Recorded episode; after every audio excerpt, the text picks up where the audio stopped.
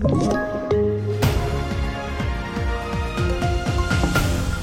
TV4-nyheterna börjar med att natten till idag så kränkte ett ryskt krigsfartyg danskt territorium två gånger.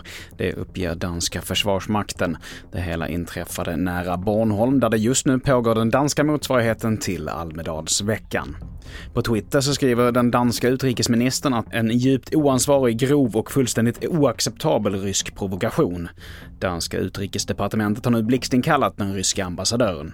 Och vi fortsätter att mannen bakom drogsajten Flugsvamp nu döms till ett långt fängelsestraff. 30-åringen friades först i tingsrätten, men hovrätten anser nu att han gjort sig skyldig till en synnerligen grovt narkotikabrott och dömer honom till 11 års fängelse.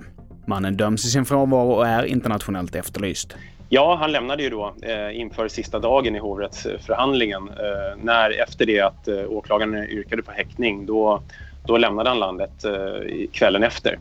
Eh, så eh, vi eh, håller ju på att, vi vet var han är någonstans helt enkelt och det vi jobbar med är att fånga in honom och få honom överlämnad helt enkelt. Och här hade vi kriminalinspektör Björn Eriksson. Och vi fortsätter med att svenska regeringen meddelar nu att man säger ja till kandidatlandsstatus för både Ukraina och Moldavien. Det är inte så att det blir någon slags carte blanche utan det kommer att vara villkor, till exempel korruptionsbekämpning, eh, mediefrihet, eh, alla de här sakerna innan man kan börja med själva förhandlingarna. Och i inslaget så hörde vi utrikesminister Ann Linde.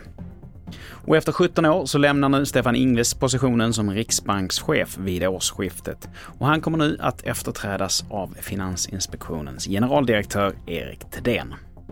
Och till sist, Thailand lättar nu på restriktionerna för turister, det rapporterar TT. Från 1 juli så kommer man inte längre behöva registrera sig innan man reser in i landet och inte heller bära munskydd. Men man kommer behöva fortsatt ha ett vaccinbevis eller att testa sig vid ankomst.